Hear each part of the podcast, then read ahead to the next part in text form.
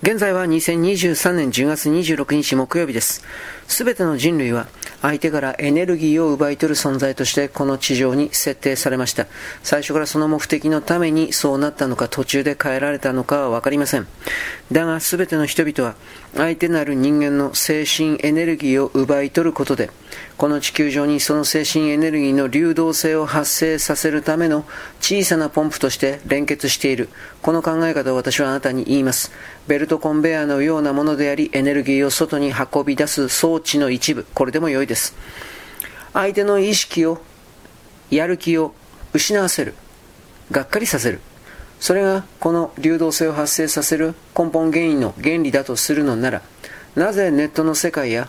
普通のやり取りの中でも相手を罵詈雑言、貶めたり、侮辱したり、悲しませたりといった動きがこうも頻繁にずっと連続して起きるのかということに対しての疑問がある程度は評価わかるはずです。相手に対して脅しを仕掛ける、侮辱をするということをやる人々は言葉だけなのです。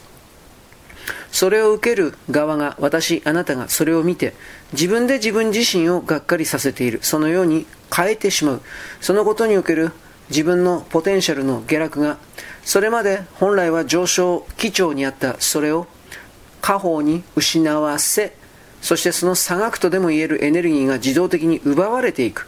そうしたシステムがあるのだと仮定したときに、この人間世界でいわゆる悲しみ、怒りに代表されるような動き、表現が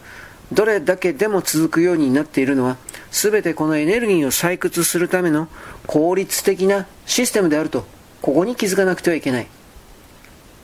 つまりそれは我々自身がそのシステムがあると気づき、そういうことから離れる、それに関与しない、関わらない、協力しないことによって結果として抜けることができる。また抜けなくてはいけないのです。あなた自身が保持するエネルギーを保有する、貯めることで、あなた自身が本当にやりたいことをやるために、